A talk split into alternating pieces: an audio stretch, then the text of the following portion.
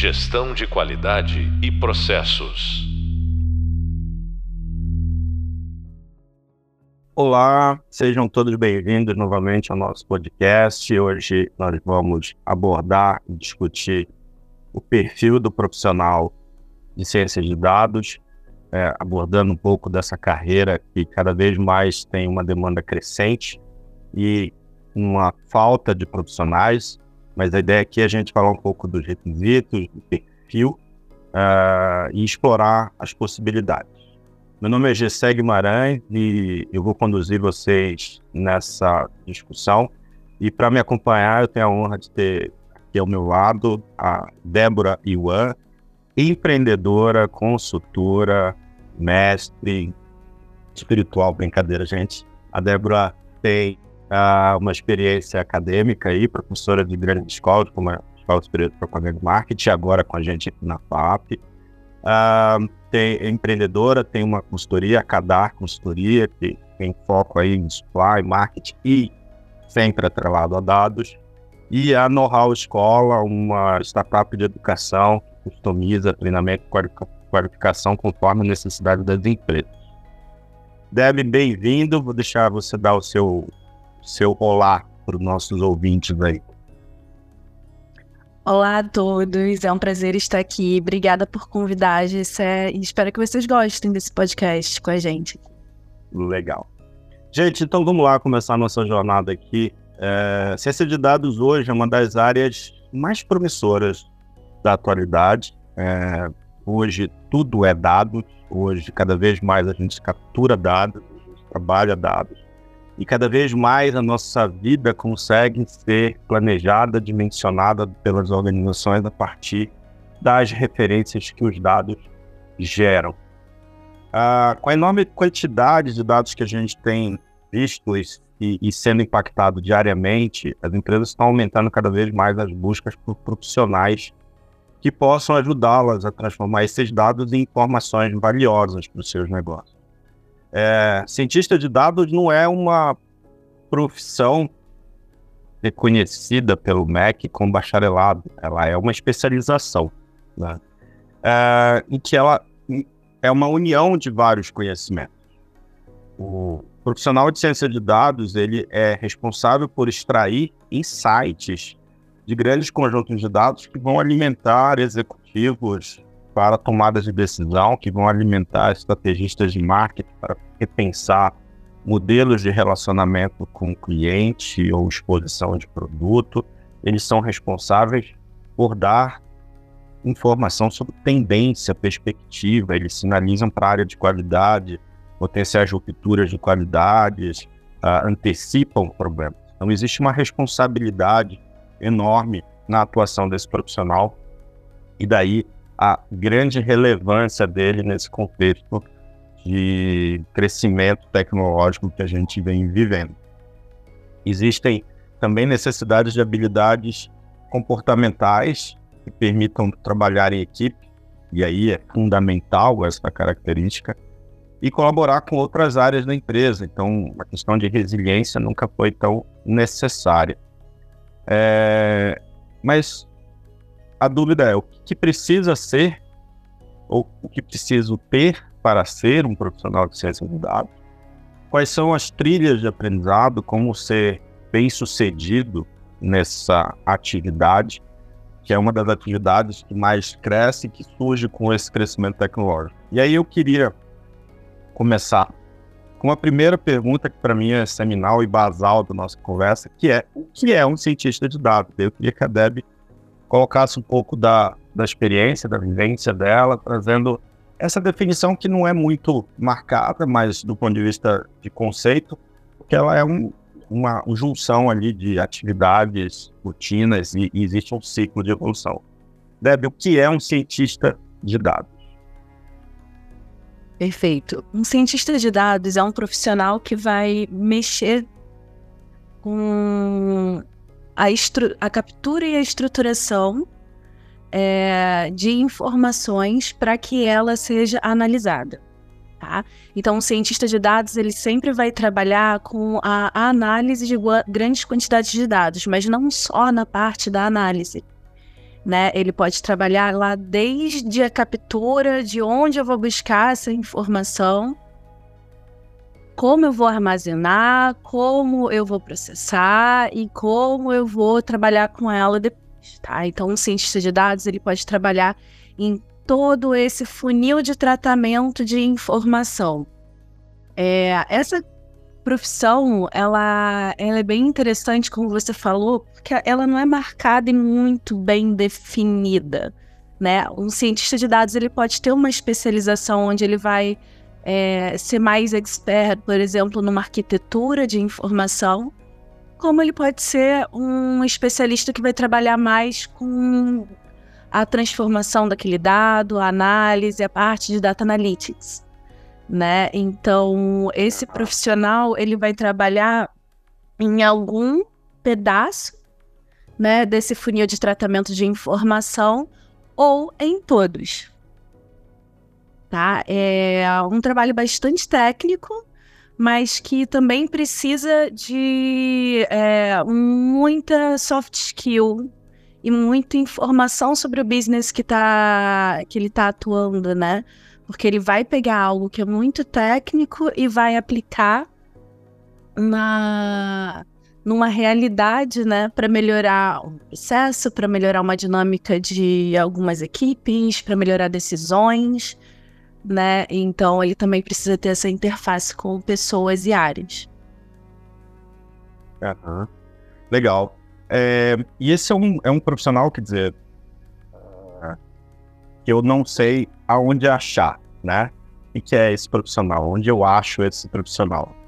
É... E como é que eu prospecto, quer dizer, do ponto de vista de empresa, né? em cima do que você está falando sobre formação, sobre composição da carreira, onde eu, onde eu acho esse profissional se eu sou uma empresa? Esse profissional, é, e isso é um outro, uma outra questão interessante, né? É, o papel do cientista de dados ele é relativamente novo para o mercado. Né? Não é, por, é, comparando, por exemplo, com outras profissões como um advogado, um médico. E como você falou na introdução também, né, é, não é necessariamente uma faculdade. Esse cientista de dados ele precisa ser formado. É, e tem duas maneiras que esse cientista de dados ele pode ser formado, né? Hoje em dia já existem é, alguns cursos paralelos, é, né, cursos online, cursos técnicos específicos que têm formado trilhas para o desenvolvimento desse profissional, tá? Onde uhum. ele vai aprender programação, ele vai aprender estatística, ele vai aprender é, sobre arquitetura de informação, sobre data analytics, e aí ele vai conseguir é, se formar, né, um cientista de dados. Então, hoje, é, essa formação desse profissional, a busca desse profissional, né, está muito mais em cursos de especialização e algumas pós que já começaram a surgir. É, e o outro, né, a outra possibilidade é a, a própria empresa formar né, com academies dentro da, da empresa, é, esse profissional, né, treinando ele para ter os skills que ele precisa, já que ele já sabe do negócio, né, para poder atuar nessa, nessa área.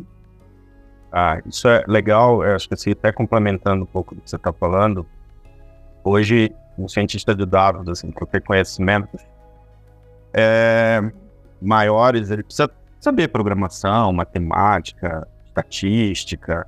Uh, ele tem que ter um, viés um pouco mais lógico, talvez análise de dados com Python, R, SQL.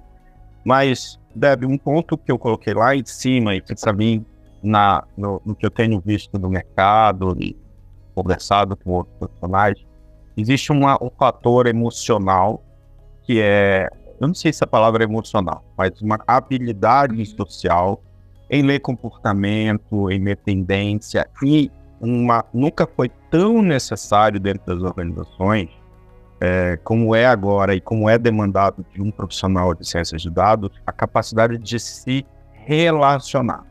Então, é um profissional que tem que ter um, interpessoal uh, muito bom na medida em que o que ele faz alimenta áreas e profissionais. Quer dizer, como é que casa esse lado técnico com esse lado é, mais sociável, né?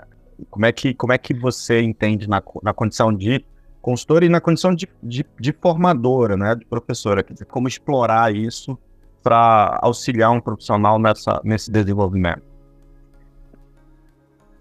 É, isso, isso é bem interessante. E, de fato, isso é, é, um dos principais gaps que a gente vê hoje em dia no, no mercado quando a gente fala desse tipo de atuação, né? Que é a conexão do técnico com o interpessoal, com o entendimento de um de negócio, com a, a compreensão, né? Empatia, o, é, do como funcionam aquelas questões né, no dia a dia, de como aquela informação vai ser utilizada, quem é aquela pessoa que precisa, tá?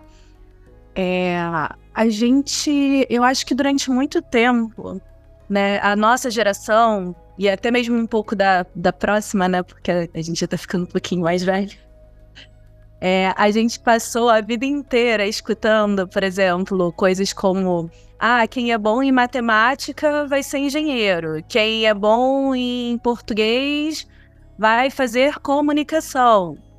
A gente passou, é, a gente vem né, de uma geração onde o ensino forçava a gente dentro de caixinhas, né? É, e isso não é uma realidade necessariamente, né? Eu acho que isso é um, um paradigma que agora ele vai cada vez cair mais, né? É, que é a questão de, poxa, você pode ser técnico sim, você pode ser excelente em, em matemática, em programação e raciocínio lógico, e você pode ter sim uma habilidade é, mais interpessoal, um entendimento uhum. do humano, né? A gente não precisa se limitar. Então, eu acho que o primeiro ponto é cair essa crença e a gente se forçar em caixinhas. Porque é, tem aquela questão da criança limitante, né? Se você acredita que você não tem a capacidade de ser bom em alguma coisa, você não vai ser. É, agora, se você acredita que é possível, você consegue se esforçar para ser. Eu uhum. acho que esse é o primeiro ponto para sanar esse gap. Tá? É, as pessoas realizarem que elas podem sim ser técnicas e ter habilidades interpessoais e ter essa parte humana também desenvolvida e o contrário, né? Se a pessoa é, é mais do, da comunicação, é mais do humano, também não tem um bloqueio para pelo menos entender um básico de arquitetura, um básico de codificação. Não existe necessariamente algo que limite a não ser essa criança. Tirando isso, é uma questão de esforço, né? Tentativa e erro, se esforçar, tentar melhorar, se desenvolver pessoalmente porque a partir de agora, o futuro, o conhecimento, as habilidades, as profissões, elas não vão caber mais numa caixinha. Perfeito, perfeito. É, eu, eu, eu sempre falo o seguinte, eu, eu tenho uma filha pequena e eu falo que quando ela chegar na, na, na época da universidade, é, as profissões, muitas das profissões que existem hoje não vão existir muitas novas uhum. possibilidades vão existir. É, e eu concordo e acho muito legal essa, essa, esse ponto que você colocou de sair das caixinhas. Eu sou, como você mesmo falou, eu tô um pouquinho mais velho. É, eu sou da época que você tinha que escolher em segundo grau. Ah, você vai fazer ciências exatas, você vai fazer ciências humanas, você vai fazer ciências biológicas. E aí você escolhia, quer dizer, eu acho extremamente cruel você virar para um garoto de 14, 15, 16 anos e falar assim: não, você já tem que escolher a área né? Com 15 anos, eu não sei, eu não sei o que eu quero, mas eu tô ali, né? Na minha cabeça, uhum. na minha época, escolhi a engenharia, porque eu, eu fiz aquela autoanálise e falei, ah, eu gosto de matemática e é isso que eu vou evoluir fazendo. É, e eu acho que, é só para elencar um pouco do que você falou, e aí até estruturar para quem está nos ouvindo, quer dizer, eu gosto da ideia do pensamento analítico, né? Os cientistas de dados eles devem ter as habilidades analíticas bem sólidas é, habilidade de comunicação. E aí, esse é um ponto que eu queria te ouvir mais. É, quando eu fui uhum. estruturar, né, para a gente vir para essa conversa, é, habilidade de comunicação, curiosidade e sede de conhecimento. Né? Mas eu, eu vou, vou apimentar um pouco mais antes de você falar. É, hoje a gente está vivendo uma geração que tem um acesso à informação muito fácil, né? Tá aí o meu discurso inicial sobre dados. É, na, na minha, eu sou, tô com 48 anos, então na minha geração dados era fruto de livros e artigos e uma mineração mais pesada nas bibliotecas da vida. Hoje os dados uhum. estão acessíveis na palma da mão. E eu tenho percebido um pouco de tédio das gerações atuais, uh, mas ao mesmo tempo eu penso no seguinte: habilidade de comunicação e curiosidade de conhecimento para um analista de dados. Comunicação, cada vez mais no WhatsApp. Né? Eu tive alunos que já responderam prova tipo assim, VC, PQ, TD, que é como eles escrevem, como a gente escreve no WhatsApp. Né? E eu falava, gente, não é língua portuguesa. Mas voltando, curiosidade, sede de conhecimento e habilidade de comunicação nesse contexto que a gente está vivendo, quer dizer, de uma e aí, de novo, é G7, né, uma geração com excesso, com, uma facilidade de acesso a dados, mas que na minha percepção, percepção tem um pouco de tédio, talvez pela facilidade do dado, e uma necessidade de habilidade de comunicação em um mundo em que a gente se comunica pelo WhatsApp ou pelo Telegram. Como é que você vê isso, Deb? Qual é o desafio? Pergunta difícil, vai. Não, eu só, eu só queria comentar que em mineração de dados na biblioteca, realmente a gente entrega idade falando isso, Gessé. Não, eu, eu já, já subi, 48, tamo aí. Eu sou da época que tinha que receber artigo pelo correio. Sabe, essas coisas milênio, assim, de é. milênios atrás. Eu acho que essa questão da, dessa nova geração, a gente ter essa sensação que eles são um pouco entediados, com certeza é, é, é, por conta do alto volume de informação. Eu acredito que não é disponível. Eu acredito que a gente consegue. É... Na verdade, a gente vê essa questão de ter todas as informações na palma da mão, às vezes, com uma facilidade muito grande, mas eu acho que às vezes ela atrapalha. Tá? É Bom, vou uma citação um pouquinho mais literária, nerd aqui no, no meio do caminho, mas é a tal da cegueira branca, né? É uma cegueira, é uma desinformação por grande volume de informação, né? Você é bombardeado com tanta informação que você não faz mais sentido é, o que, que, é interessante, o que, que não é, o que, que é verdade, o que, que não é o, o que, que você está perdendo tempo, o que, que você está de fato aprendendo, e é tudo no mesmo balaio, todos os lugares ao mesmo tempo. Você trava, você fica entediado, né? Você não. Então eu acho que uma chave para a gente se livrar desse tédio, né? E, e, e, ter um interesse, despertar de novo uma, a curiosidade, é de fato tentar separar um pouquinho do ruído e ter objetivos, né? Ter algum projeto, algo, algo que você se interesse, né? E que você veja uma resolução naquilo, né? Então, se você tem um objetivo, se você tem uma clareza do tipo de informação que você está buscando, do tipo de conhecimento que você está buscando, se você vê os resultados daquilo, né, aquilo começa a ser mais interessante para você. Se você se deixa afundar no mundo de informação que a gente tem, né, de informações bobas, triviais para entretenimento, que também são legais, né? A gente tem o papel no nosso dia a dia, né? É... Mas se você se deixa simplesmente levar, você fica entediado, você fica sem direção, porque tem todas as direções do mundo ali ao mesmo tempo para você. E aí você perde, você não sabe para onde você tá indo. Né? Então, eu acho que essa questão do tédio é isso. Quanto à linguagem, né, aí eu acho que vai ser interessante ver em capítulos a se desenrolar, né? Porque linguagem é algo vivo. E Sim. cabe a cada geração decidir o que, que ela vai fazer com a nossa língua, né? A gente, o nosso português já não é o mesmo português de 200, 300 anos atrás. Já evoluiu. E a gente sempre, né, nós como geração, vamos defender o nosso português e o português mais uhum. clássico, a gente tem a tendência disso. Mas no final das contas, a, a decisão do que, que vai acontecer com essa linguagem tá na mão da próxima geração. E aí, se eles não tiverem o cuidado, a gente vai sim encaminhar por, um, por uma linguagem que, mesmo no formal, vai poder ser abreviada, talvez. Não sei. Tá. É, eu, assim, eu acho que a gente tem uma incógnita aqui de como é que essa nova geração vai, vai transacionar ou transitar para essa nova, esse novo uhum. contexto. É, é, e aí, já entrando no, no, num ponto que eu queria te ouvir.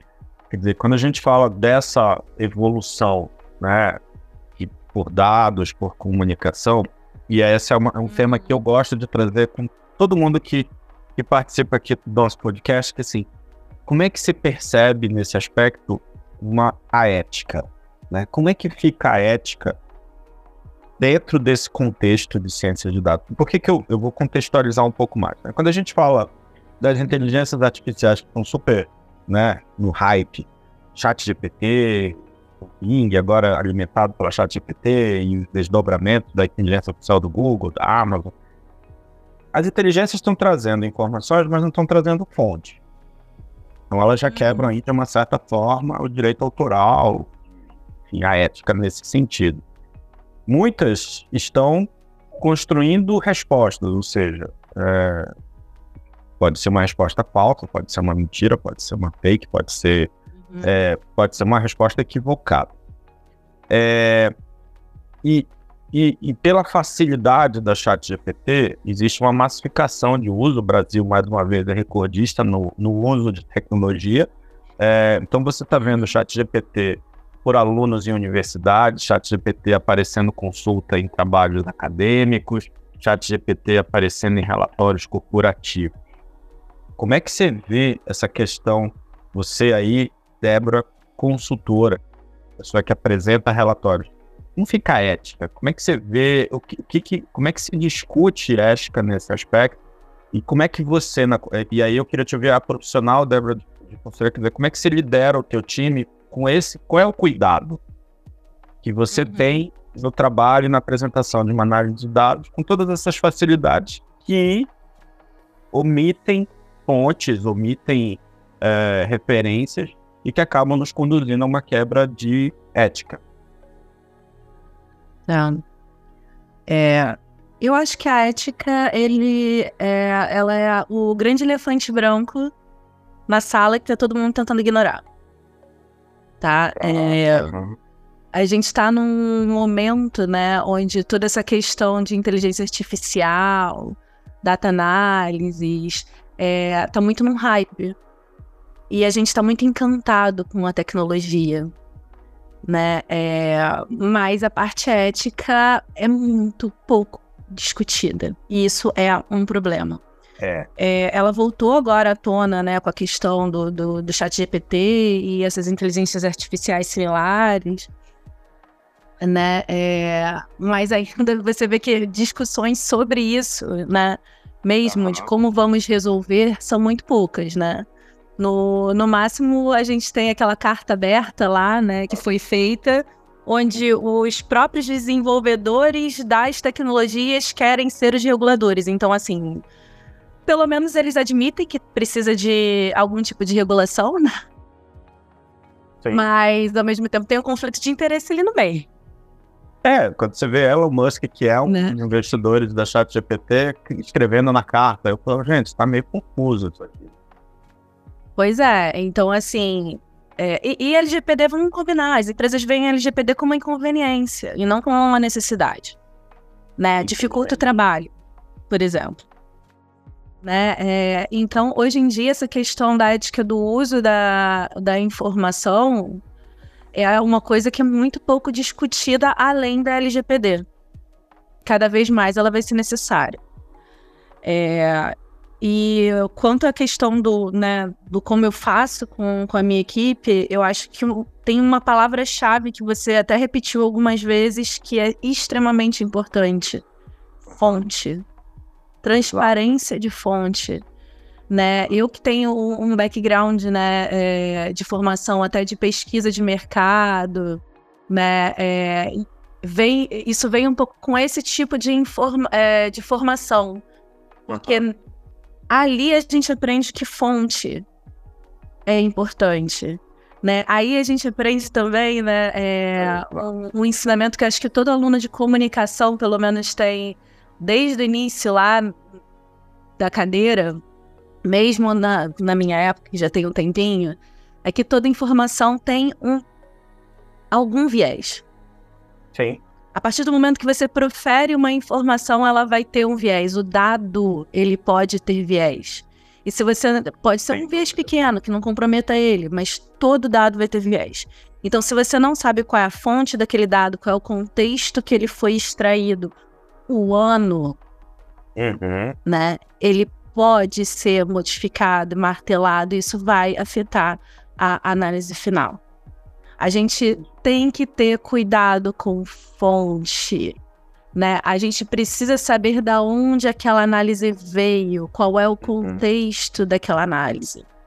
Grande parte das fake news hoje em dia, elas partem de dados a princípio confiado, confiáveis, mas tirados de contexto e analisados de uma forma errada. A gente tem dois pontos muito é, complicados hoje em dia e que é o que acaba diminuindo a produtividade, né, e, e, a qualidade, a performance de analytics, que é o controle da qualidade de dados e a modelagem da análise, porque são nesses dois pontos que a gente consegue, é, não que a gente consegue, não, não seria esse o melhor termo, mas que se a gente não cuidar, o resultado final não vai ser alguma coisa aderente à realidade, né? Porque se você pega, e isso é um dos problemas, por exemplo, de, do chat GPT, quando ele não funciona. A gente tem tanta é, desinformação online, né? Às ah. vezes você pergunta alguma coisa no, no chat, pro chat GPT e ele te é, devolve uma mentira simplesmente porque ele pegou de uma, é, né? do apanhado dele de informações erradas, fontes erradas. E ele não te dá a fonte. Então, tem um problema de tratamento de qualidade de dados, por exemplo, que afeta inclusive o resultado do chat GPT. Ele te, te dá uma resposta errada porque ele se baseou em fontes erradas. É, questão da análise de dados, né? É, você, de fato, fazer correlações que existem. Aí tem um livro que a essa altura já é até um pouquinho mais velho, né? Que é, que é o Free Economics, mas que é super clássico, que ele inteiro discute essas questões. Tem várias pesquisas hoje em dia, inclusive, né? É, que é, mostram como você pode é, ter um resultado errado ou um resultado deturpado, dependendo da maneira que você modela o dado. Né? Uhum. É, e hoje em dia, isso está na prática, Gessé, hoje em dia, muito pouca gente toma cuidado com isso. Essa é a verdade porque dá trabalho, porque é difícil, porque desacelera o projeto, é... porque todo mundo está querendo a informação muito rápida e não se dá o tempo de refletir sobre aquela informação, porque a gente só quer jogar para frente a informação.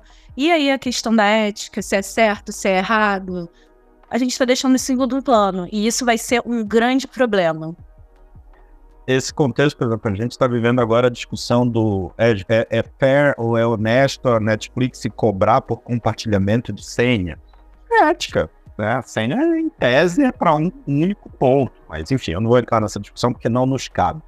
E aí eu queria continuar um pouco aqui, é, quando você, é, a gente falou de ética, a gente falou de apresentação de informações, e existem duas, duas uma palavra que está na moda, eu não sei se ela ainda está na moda, mas ela foi muito usada, chamada storytelling, de contar uma história, e visualização de dados. Quando eu penso num uhum. cientista de dados, né, além de todo esse trabalho que requer essa formação que a gente discutiu, uma formação, um olhar mais lógico, técnico, fundamental, uh, psicológica, a gente passou pela questão de ética. Eu tenho o output, digamos assim, o resultado do trabalho do cientista de dados. Contação de história e a visualização de dados.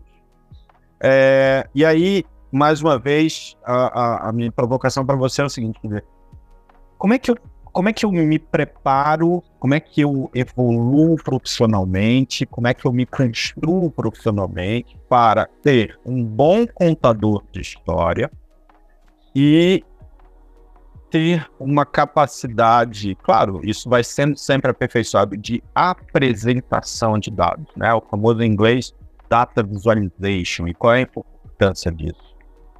Olha, olha a habilidade humana de comunicação aí voltando. É, como extremamente importante, né? Porque depois de toda a codificação, toda a arquitetura, armazenagem, processamento, se você não sabe comunicar o dado, Exato. acabou o teu esforço todo, ele não serve para nada. Ele vai ser um relatório bonitinho, né? Ou um dashboard bonitinho que ninguém vai usar. Uhum. É, então, aí vem a habilidade de comunicação, né? E para essa a gente já tem faculdade há um bom tempo. Exato. Então, é, uma maneira né, de, de você ter essa formação e, e de melhorar essa comunicação é, de fato, estudar. Procurar livros sobre, né? É, entender essa questão do storytelling, ler até livros mesmo de ficção, enfim, né? Porque o seu, é, se você lê né, de uma forma constante, se você é um leitor, né? É, constante, você vai absorvendo essa questão do, do storytelling, essa questão do como você conta, né? É, e faz sentido de, de uma informação, de uma história, da onde você quer chegar, ao ponto que você quer fazer. Né? Existem técnicas de argumentação, técnicas de debate que são é, interessantes.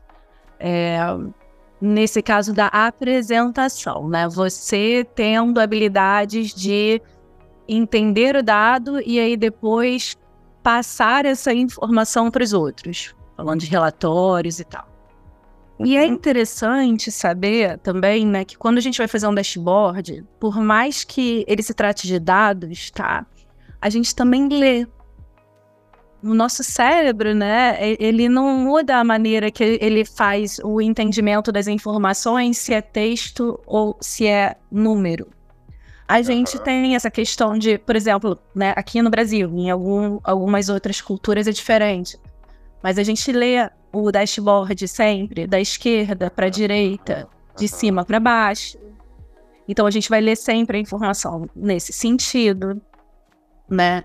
É, a informação tem que estar tá clara, a conexão lógica, né? Se A mais B é igual a C, tem que estar tá bem clara, porque senão a gente fica perdido, né? É, o significado daquele número tem que estar tá muito claro, senão a gente fica perdido.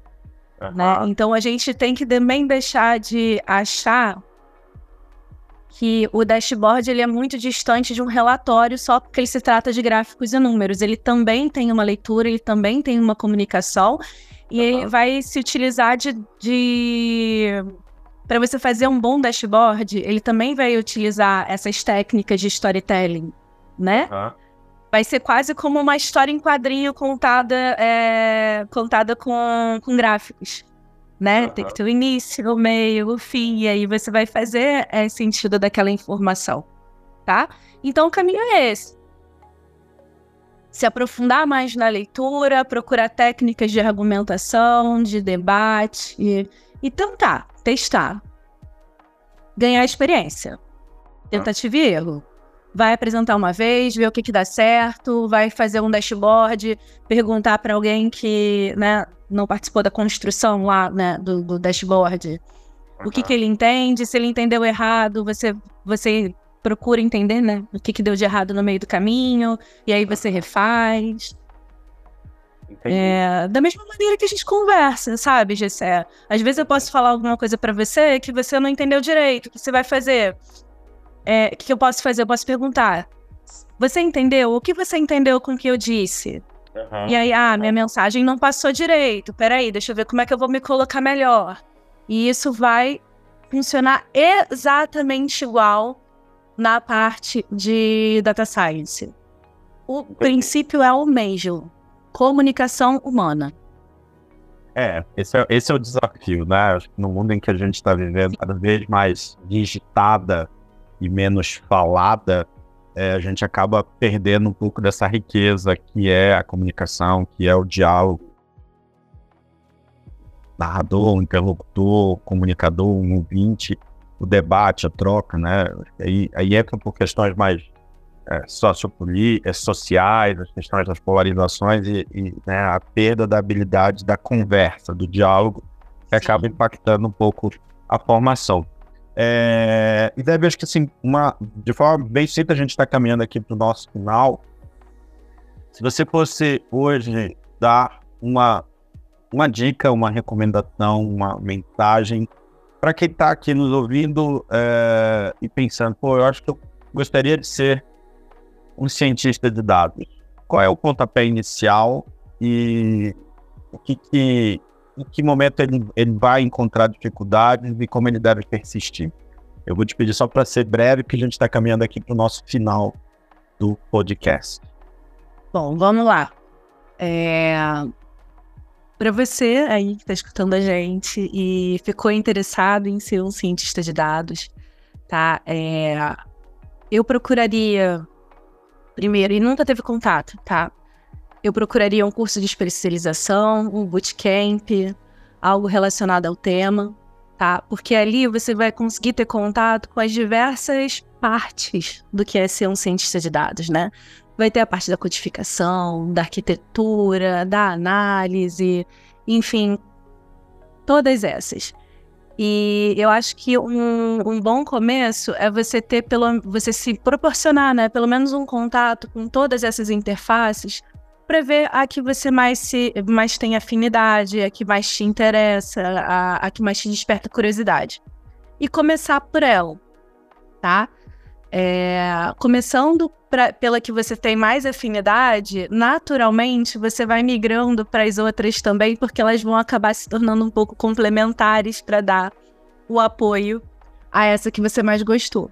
Uhum. Tá? Mas eu faria isso. Eu procuraria um bootcamp, eu procuraria, procuraria um curso é, especializado e me é, daria a, né, a chance, né, iria de mente aberta, de experimentar pelo menos um pouquinho básico de todas essas etapas, né? Da codificação, da arquitetura, do processamento, da análise, para entender primeiro qual é a que mais me interessa. E daí em diante você vai criando a sua trilha e aos pouquinhos você vai acabar esbarrando em, em todas as etapas. Legal.